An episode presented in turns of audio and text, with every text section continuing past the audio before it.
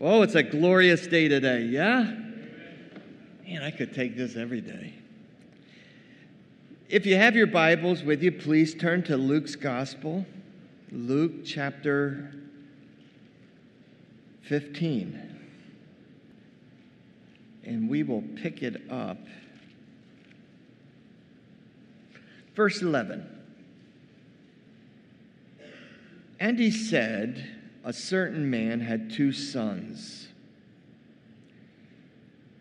The younger of them said to his father, Father, give me the portion of goods that falleth to me, my inheritance. And he divided it unto them, his living. Not many days after the younger son gathered all together, he took his journey into a far country, and there wasted his substance with riotous living. And when he had spent all, there arose a mighty famine in that land, and he began to be in want. And he went and he joined himself to a citizen of that country, and he sent him into his field to feed swine. Now he would fain to have his belly with the husk that would that the swines did eat, but no man gave unto him. And when he came to himself, he said, How many hired servants of my father's have bread enough and, and even to spare, and I perish with hunger? I will arise, I'll go to my father, and I will say unto him, Father, I have sinned against heaven and before thee, and no more worthy to be called thy son, make me as one of your hired, hired servants. He arose and he came to his father, but when he was yet a great way off, his father saw him, and he had compassion, and he ran, and he fell on his neck, and he kissed him. The son said unto him, Father, I have sinned against heaven and in thy sight, and am no more worthy to be called thy son. But the father said unto his servants, Bring forth the best robe, put it on him. Put a ring on his hand, shoes on his feet. Bring hither the fatted calf and kill it, and let us eat and be merry. For this my son was dead and is alive again. He was lost, is found. And they began to be merry. Now the elder son was in the field. And as he came, he drew nigh to the house, and he heard music and dancing. And he called one of the servants and asked what these things meant. And he said unto him, Thy brother is come, and thy father has killed the fatted calf, because he had received him safe and sound. And he was angry and would not go in. Therefore came his father out and entreated him. And he said, and he answering said to his father, Lo, these many years do I serve thee, neither transgressed I at any uh, uh, time at your commandments, and yet thou never gave me a kid, a goat, for I that I might be, you know, make merry with my friends. But as soon as as soon as as this thy son is come, which hath devoured thy living with harlots, thou hast killed for him the fatted calf. He could just see this guy boohooing, you know. And he said to him, Son, thou art ever with me, and all that I have is, is thine, it's yours. It was meet that I, it's fitting that I, that we should make merry and be glad. For this, your brother was dead, and he's alive again. He was lost and is found. Let's stand together with Bible in hand and pray over this. Father, again, we just thank you. And, and Lord, the reason we stand is just, Lord, your word. It's, um, it's, it's precious to us, Lord. But we want to handle it, Lord, with reverence. We want to look into the word and ask that your Holy Spirit would instruct us and lead us and guide us. And so we never want to come on, as it were, holy ground without first asking for your blessing upon it. Please, Lord, just ask again for ears to hear, hearts to receive. Anoint us, Lord, just to receive your precious word this morning. It's in Jesus' name we ask. And everyone said together, Amen. Amen. Thank you, guys.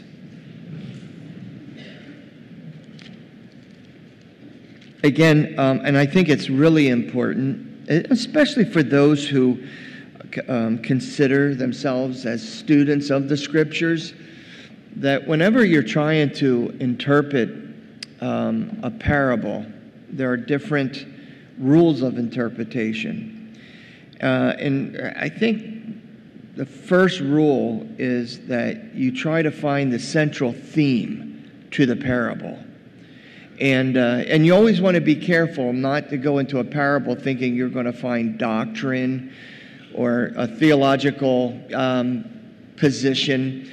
Um, you got to remember that when Jesus used parables, it was because he was trying to convey one thing, you know. And so, in order to find out what that is, what the central thought is, you have to establish the context. Now, again, this is our third week, I think, going through these parables, and I probably said this every week. But again, um, next week, chapter 16, I'm going to be saying it again. Um, what we have to make sure is we, we keep the context. And the context stems from a dinner that, that Jesus had with religious leaders, and um, they tried to entrap him, and he dealt with that issue. And he warned the host about the way he, he would invite his guests. He, he warned those that were attending the feast, the way they would try to jockey around and get the best seat of honor. And he warned them with that, you know. And then when he turned around, he noticed leaving that dinner banquet, he had some people following. And he says, Look, if you really want to follow me, you want to be a disciple, well, then, you know, that's not an easy task. And I appreciate the honesty of the Lord you know, if you're going to do that, you got to consider that there's building, there's battling, there's, you know, that you're you're to be the salt of the earth. And if and, and if and if if you're not, there's not there you can't follow me. Um, the salt of the earth. You know, if if if salt loses its purpose, then what good is salt for? Uh, you don't you don't even use it. In my old king, you don't even use it for the dunghill. It's good for nothing. And then he says after that, if you have ears to hear, let him hear what the Spirit has to say. And so when we go through these parables, it seems that that is the central thought.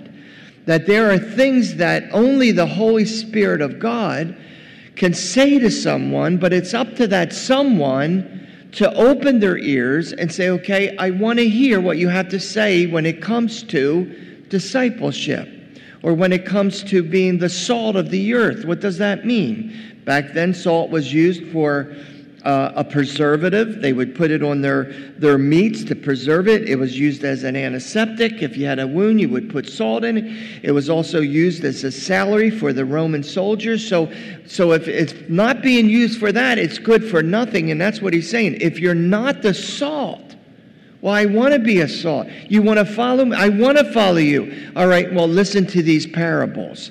And that's where we get thrust into these series of parables. There's actually five of them. Because next week, hopefully, I'll deal with the, the, the, the two in chapter 16. Um, but here, um, we, last week we dealt with the parable of the um, lost sheep. And uh, you know, that's where you, you, Jesus leaves, the, well, the shepherd leaves the 99 and go, goes after the one. And of course, you can look at a parable and go, well, yeah, I can see myself in that parable. And well, in all these parables, we can find ourselves to some degree. If you've read through them, you probably amen and amen on it. But, um, but, but the whole thing with the parable of the lost sheep, well, sheep are dumb. You know, they are. They're not the most intelligent creature. And I really exhausted a lot of time last week just trying to show you guys what you're really like. Some took offense. Well, listen, I didn't call you a sheep, the Lord did. You're a dumb creature. you know, they're not really intelligent, just to, you know, to, to, to keep it in its context. So the reason he got lost was because of just sheer stupidity. And sheep are so dumb that if they go through an opening, they don't even know how to come back through it in order to find the flock again. Well, I think we can all allude to, to that, or we can all make application to that fact that sometimes we find ourselves lost just because of sheer stupidity. And then he dealt with this woman who lost a coin, 10 actually. And um, when you think about the coin, it's inanimate. You know, it doesn't have any mind. It has no conscience. It's just it's lost because of maybe carelessness or recklessness. Someone lost it, and uh, we can say, "Well, yeah, been down that road as well." Stupidity, yeah. Carelessness, yeah, me too. I mean, I got a little careless there, and and you know, you kind of get lost in the shuffle of things. But when we go into this third parable, the parable of the lost son, it's not because the son was stupid, and it's not because anyone was careless. It's really pride and, and rebellion, and disrespecting the Father in heaven, and disrespecting his, his earthly father. And you look through these things and you go, my goodness. In all of them, though, at the end, something's found. In all three of these, something's lost, something's found. And then what happens after that? Everything is, is fine, and we rejoice and we make merry. And we see that in all these three parables. So we come into this parable, what we call the parable of the prodigal son. Now, listen, the reason we name these parables most likely because we read a commentary, and it's the commentary that says, well, this is the prodigal, but the word prodigal is not even in this parable. And when you look at this parable, you really see three parables in one. You've got the, the parable of the lost son, you have the parable of the father, and you have the parable of the eldest son. So, in a sense, you can break this parable up into three sections. You can look at the son and go, oh my goodness, I see a little bit of him in me too. And then you look at dad and you go, yep, there's dad. And you look at the last one and you go, oh, I don't like to uh, admit to this, but sure enough, there's that, there's that son in me, the oldest son. So with all that in mind, let's just take our time and let's go through it. Well, let's, let's just keep praying as we go through this. But uh, verse it wasn't verse 1. What was it? Verse, uh, verse 11. He says, There's a certain man. Again, this is just a parable. And he had two sons. And he says, The younger of them, the youngest son, don't know the age, but he says, The youngest of them said, Father, give me a portion my, of the estate of goods that that have fallen to me, and I will uh, divide unto them. And so he divide. Notice the latter part of verse twelve, he divided unto them to them. So apparently, he's actually now forced to render the other portion to the eldest son. Now listen, mannerisms and customs teach that um, the eldest son would get two thirds of dad's possessions or the estate. The youngest would get one third. Um, usually, the eldest would get the estate. He would get probably the majority of the land. The youngest would get some, some coinage or some money and maybe some heirlooms or something like that. Uh, the youngest son would get that. Now, as we look at this thing, if you look at verse 12, it's almost where he says, Now give me just give me. Now, this is something that would be very disrespect. This is very disrespectful. The youngest son would never go to his elder, his father, and demand his inheritance.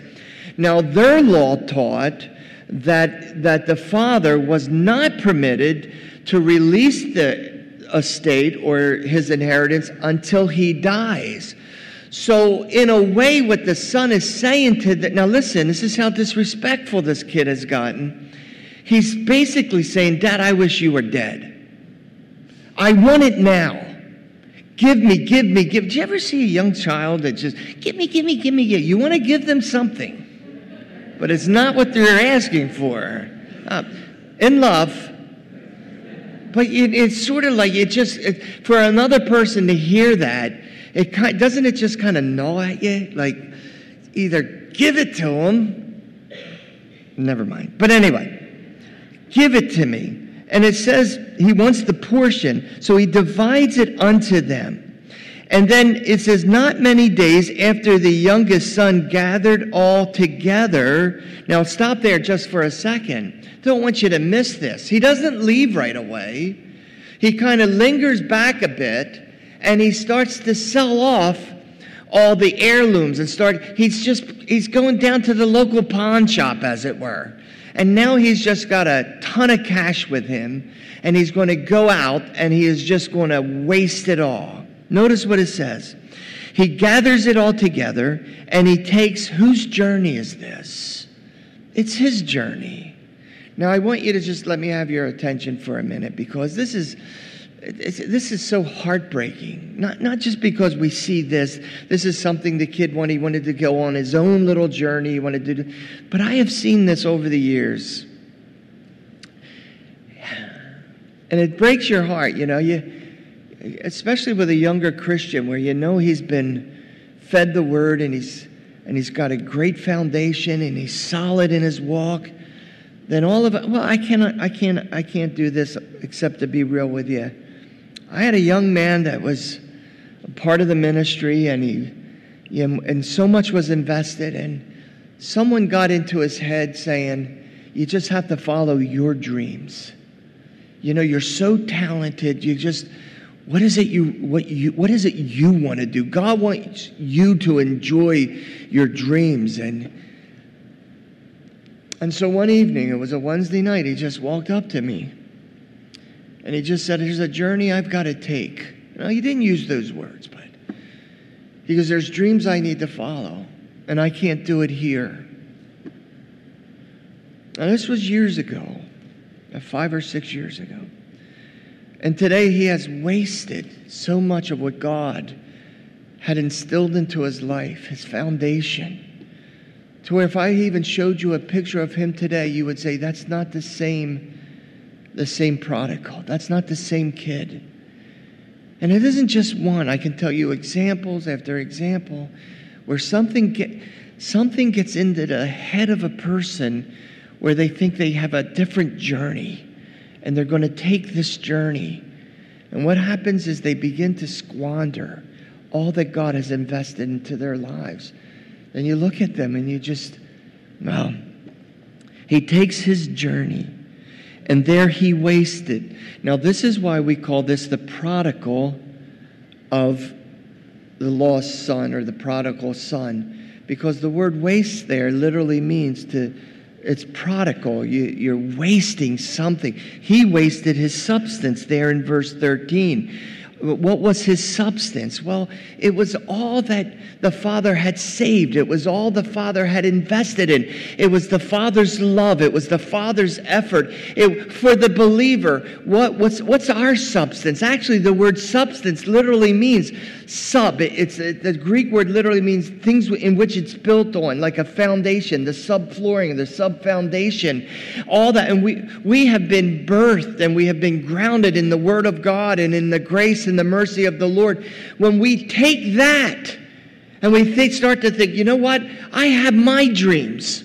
I have my desires. They might not seem or, appear that they're contra, uh, contradictory to the Word of God, but it isn't what God has for us.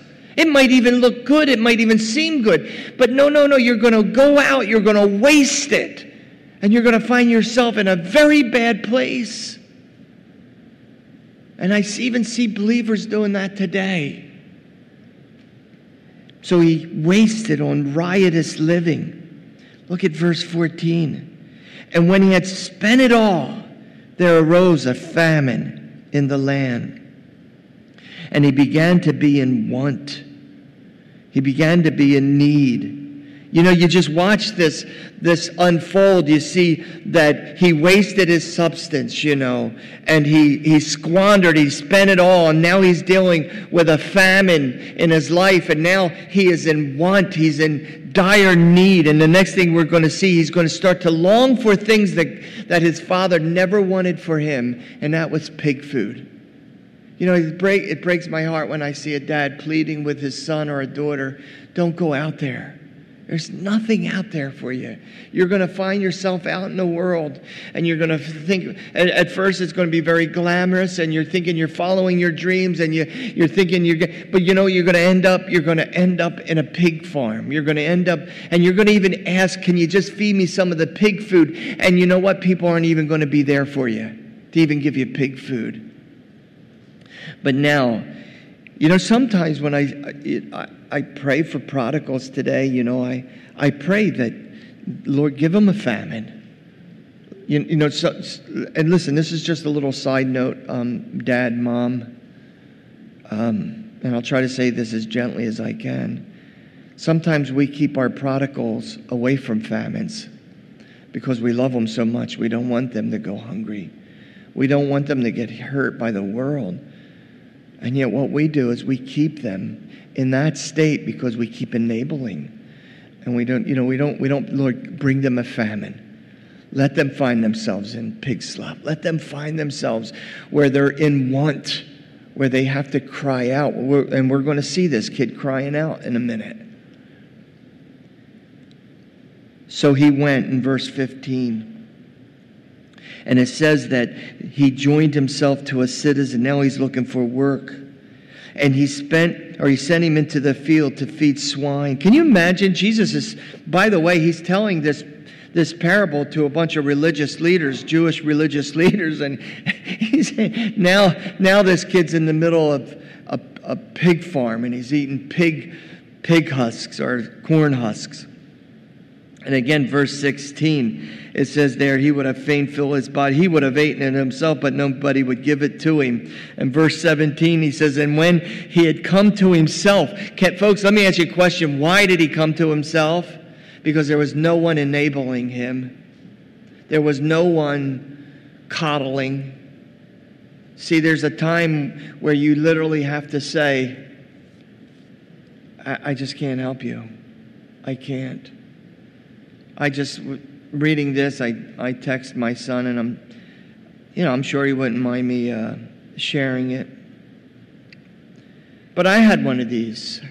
How many know prodigals? Could you raise your hand? Just how many of you have ever experienced a prodigal son or a daughter? Can you raise your hand?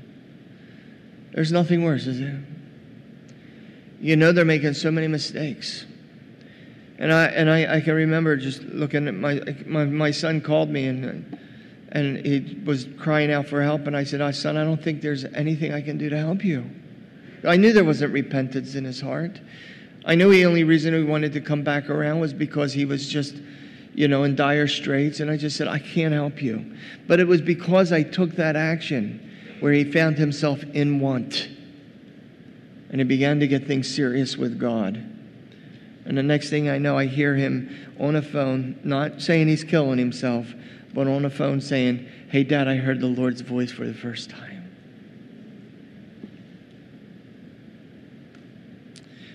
It's something that's so hard to teach.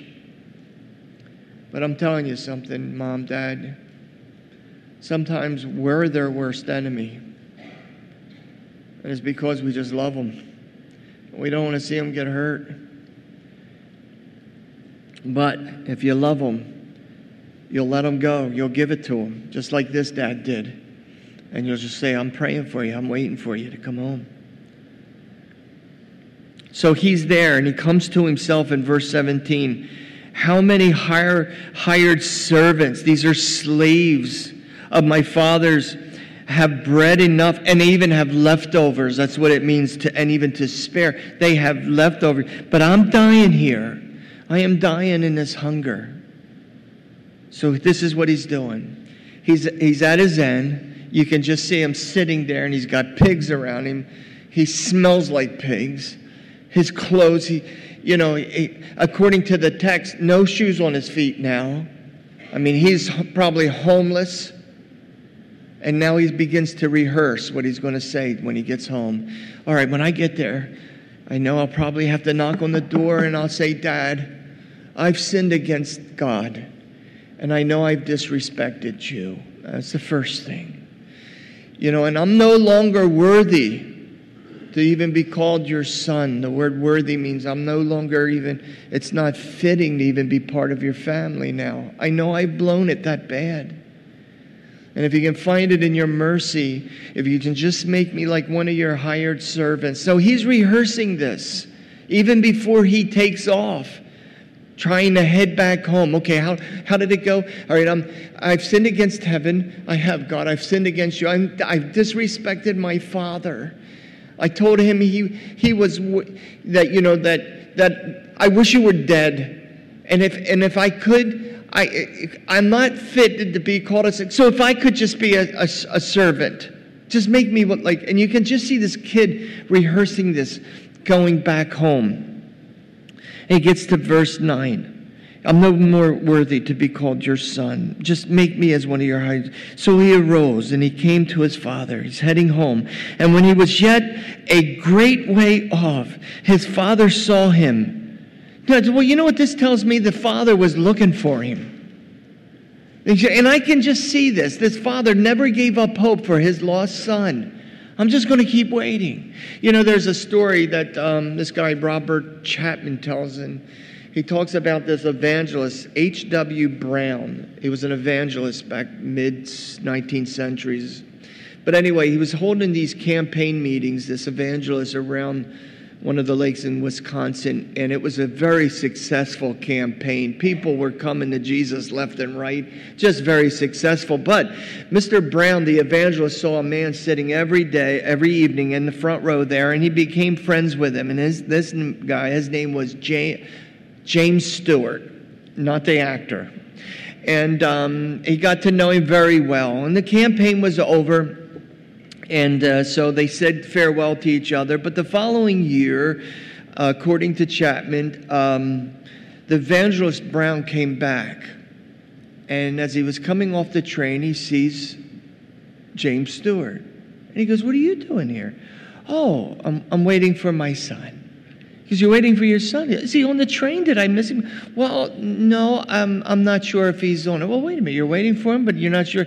He says, What's going on? He goes, Well, after the after your last meeting, I had kind of a falling out with my son, and he just wanted to leave. And I begged him not to. And I told him there was nothing out there for him. That everything he wanted, everything that would make him feel fulfilled, is right here. And he refused. But he did tell me that he would come back eventually. So I just wait here. Every day I come down to the trade station, I just wait. So the next year, uh, the evangelist comes back, and there James Stewart again, a year later. And a second, third year. Every year when he would come back, he'd see this man. And he's getting older, he's getting gray, and he's getting tired looking. 13 years. And the story goes that that 13th year, as he's coming off, he sees his friend. He goes, How you doing, James? He goes, I'm still, and as he's saying, I'm still waiting, he sees his son in the train car. I wish you could read the story. He runs, he's pushing everybody out. Gets hold of his son, he's weeping, he's crying.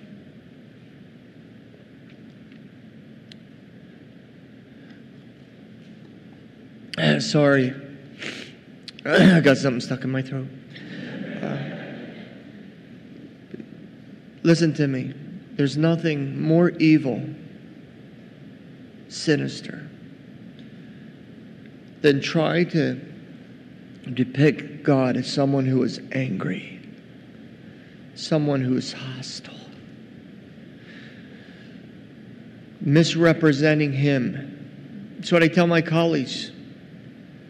You never misrepresent Jesus in anything. He's not mad at the prodigal, he's waiting patiently. And when he sees him, he comes running. So, in, in, their culture, was something that was not dignified. It was something that older men did not run. You just see this man pushing aside my son's home falls on him, kisses him. That's the Father's heart towards the Son. See, the Pharisees who was listening to this parable thinking, no, no, God's mad at the backslider. You got to repent or you're going to perish and on now. You know, there might be somebody here today. You, you, you, are that prodigal. See, everybody thinks the prodigal son is just someone who's lived a very riotous life and on. No, no, it's anyone. It can be you. It can be me where we begin just to waste, squander what God has invested in our lives. I'm a prodigal. I start, and unless I catch it right away. But he goes and he says this is the Father's way of, he has compassion. He runs and he falls on his neck and he kisses, he and the son says, Wait a minute, wait a minute, Dad. I got I rehearsed this all the way. Wait, I've sinned against heaven, Dad. I've sinned against you, and I'm no longer worthy to be called your son. I don't fit into the family anymore. And before he could get the third one out, just give him, you know, make me a hired servant. The dad stops him and he starts to cry. In verse 22, he cries to his servant, Oh, bring in a robe. Put it on him. Put a ring on his finger. Put shoes on his feet now, I know if you go through this real quickly, you're going to miss something so important here. Listen. Okay, this is what I'm going to tell dad. I'm no longer, uh, no, I've sinned against heaven. And I've sinned against you, dad. I disrespect you. And the dad says, Okay, son, I get it, but you know what we'll do for you? We'll put a robe on you and we'll cover all that. I get, I know why you feel that way, but I'm going to robe you. And most scholars believe it's his robe, it's the father's robe. It's not the son's, that went with him, or he sold it at the pawn shop. This is the father's robe who covers him. Folks, you and I are covered with the robe of righteousness. Even for the prodigal who wants to come home thinking, no, you know, I don't, I've sinned, Harry. And that's okay, but he's still waiting for you to put a robe on you. Okay, Dad, I, I, am no longer worthy to be called your son. Okay, that's okay, and I get that. So here's my ring for you. This is a signet ring which gives you, you know, you got all the rights again to all the inheritance. You haven't missed a beat, son. Now you're, you're part of the family. It's my ring on your finger. And before he could even get about the servants, see, servants didn't wear shoes. And he goes, Look, I notice you think you're going to be my servant? You're not going to be my. I'm going to put shoes on your feet he addresses everything that this kid thought he was going to say to his father I'm going to put a robe on you, and I'm going to make you part of the family. You are fitting. And I'm going to put shoes on your feet, buddy. You're not going to be a servant. Now he goes on and he says this Bring hither the fatted calf. What's a fatted calf? Well, it's definitely not a skinny calf, but uh, it's one that you save for a special occasion. You just plump that thing up, you know. It's that it's that veal. Sorry. You just you keep it tender and ripe, you know, and it's just for a special occasion. And he says, "Bring out the fatted calf. Let's kill it." Well, that's always good. You don't want to eat them alive. And just let's eat and let's be merry. He says, "For my son, he was dead, and now he's alive again." And he was lost, and now he is found. And they began again to make merry. You know, I have to share this story quickly because I want to get into the latter part of this parable and what deals with the older son. Um, but, you know, this is the father's heart. The father's heart is anyone who just, they recognize you know, they've wasted whatever, you know, uh, riotous living, but when they determine, I'm coming home, once they're found, like the lost sheep, Hey, I found my sheep. Hey, I found the coin. Let's make merry. Here, there's rejoicing. I remember years and years and years ago, I was at this meeting where Raul Ries was preaching, you know.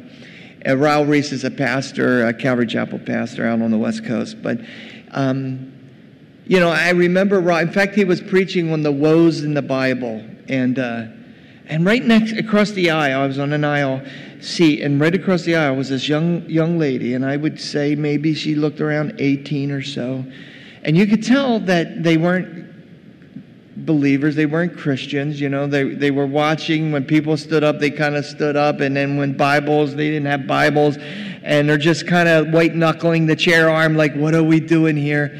But there was something in my heart. I didn't know her, never met her in my life But I just, be, God just put such a burden. I just started praying for her. Go, oh, God, if this is the night for this young lady, if this is the night. And I remember through the whole message just praying for her. And more, the more I prayed, the more she was fidgeting in her seat. And I, I don't know, he made the first altar call, then a second, third, and I don't know which time. But all of a sudden, I just saw her force her way up, and she stood and she started walking down the aisle and her there's tears coming down. And i'm sitting there i'm crying like an idiot you know i'm just going oh, you know just look at this you know and i was so full. So the person next to me thought i needed to get saved. Would you like to go up? I'll go with you you know. Yeah you're killing the moment man No, but he said, Well, then why are you so emotional? Why are you so. I said, Didn't you see her go up? She, she's going to go get saved. I mean, how many we've watched the old Billy Graham crusades and we start to see the hundreds start. You're sitting there and you're not sad, but you're so happy. Somebody's coming from being lost to being found, being dead, being alive. And if that doesn't put joy in your heart as a Christian, nothing will. Nothing, not on this side, man, of, of eternity. This, the, just that moment when someone gets saved. Like, oh. And so this, this dad is so, so excited about his son. He wants to have a party with everybody. He wants to make merry. Now we're introduced to the older son. The older son was in the field, probably where he should be. And as he came, he drew nigh to the house, and he heard the music and the dancing. So he calls one of the servants, and he asks, What are these things? What, do they mean? And he said unto him, Well, your brother is come, and your father has killed the fatted calf. Whoa, not the fatted calf, because he has received him safe and sound. That word safe and sound literally is a one it's one word but it means healthy and whole and complete. Notice his reaction. You wonder who was more farther from the father's heart, the son, the youngest son or the oldest. He's angry.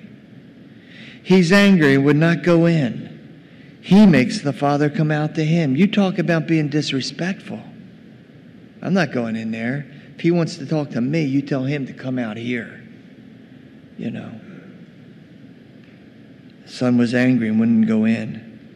So the father goes out to him and he entreats him.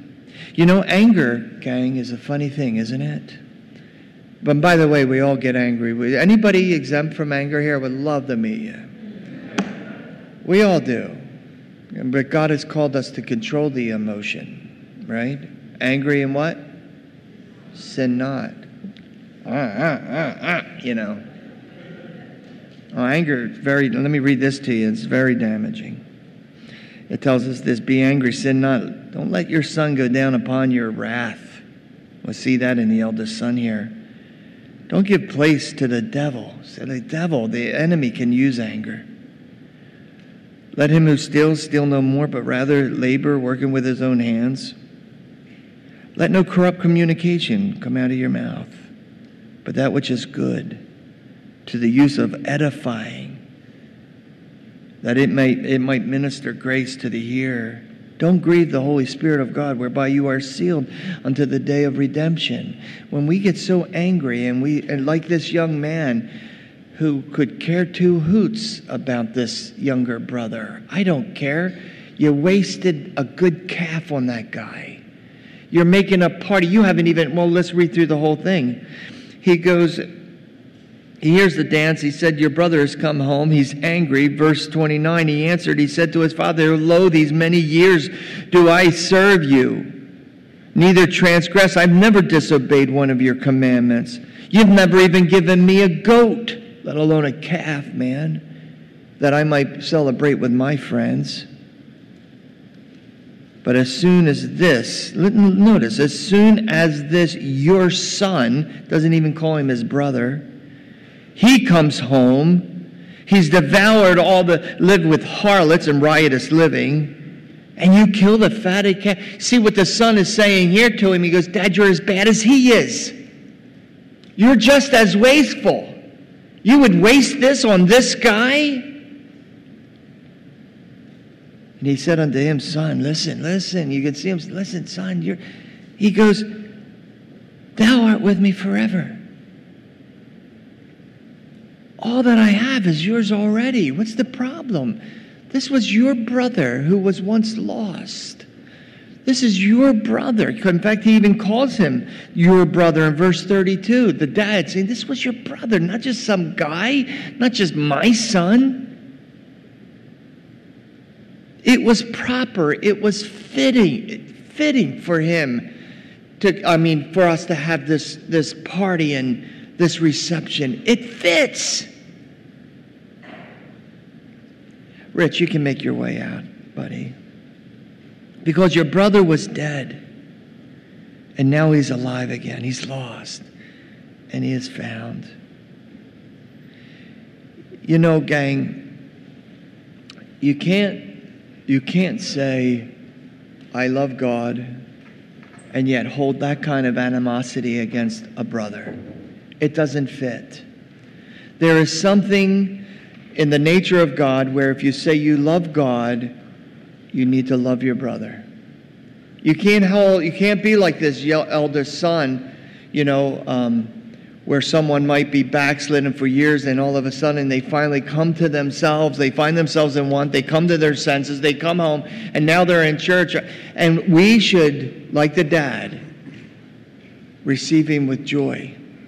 Make merry, because he once was lost, now he's found. He once was dead, now he's alive.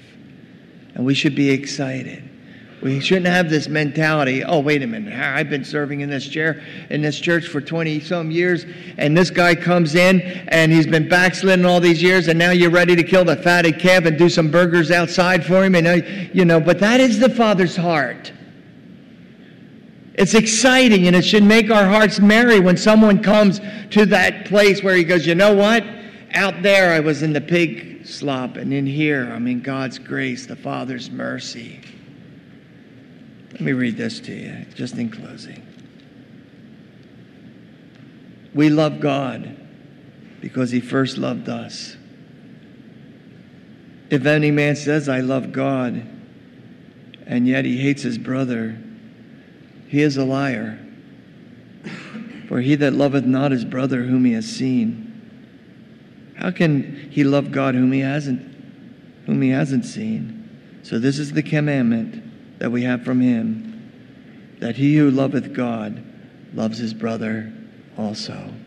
No room in the kingdom of God for animosity towards another person, even if they have squandered their living, even if they made waste all that God had instilled into his heart. Well, we need to be praying for. Again, raise your hand. How many of you guys have prodigal, prodigal sons, prodigal hands, prodigal? Well, we're going to make that our prayer today. That not that we'll go out and rescue them, but they will find themselves in want. That maybe a famine will come. And that just maybe they'll come to their senses and maybe they'll be like this kid, saying, you know what? All right, I've sinned against God and I've disrespected a lot of other people, man. And I'm not worthy to be called a Christian, so maybe just a, a servant. When they come home, gang, you and I should kill the fatted calf, put a ring on his finger, shoes on his feet because he once was lost, now he's found. He once was dead, and now he's alive. Would you do me a favor if you raise your hand? Would you just stand? Just the rest of you keep sit, sitting. The rest of you stand if you've got a prodigal in your life. Your heart's broken for them. You don't have to stand. You can sit there and stand in your heart, but that's rebellion. Stand if you have a prodigal in your life and you want to see God. All right, the rest of you, I want you to stand up. And I want you to turn around or get close to someone. Put your hands on those that stood. And we're going to pray that God, there you go. This is what the church is to do pray for one another. Hang on, Rich. Ready? Father, as we stand before you, we thank you for this parable. And we don't want to stand before you like a Pharisee or a scribe. We don't ever want to look down our noses at anyone. We see your heart in this parable, and we see the hearts of the parents, the relatives, for everyone who stood for that prodigal. Father, you said it's your will that none perish, but all come to repentance. So, right now, Lord, I ask in Jesus' name if you need to send a famine, send it. If they have to endure the, the pig slop, as it were, Lord, if that's what it takes, let it happen. But bring them back to their senses. Let them experience, Lord, your goodness and your grace. That you're ready to put a robe of righteousness around them. You're ready to put a ring on their finger and shoes on their feet. So we're going to believe you, Lord, and trust in you to grant unto us our heart's desires this morning.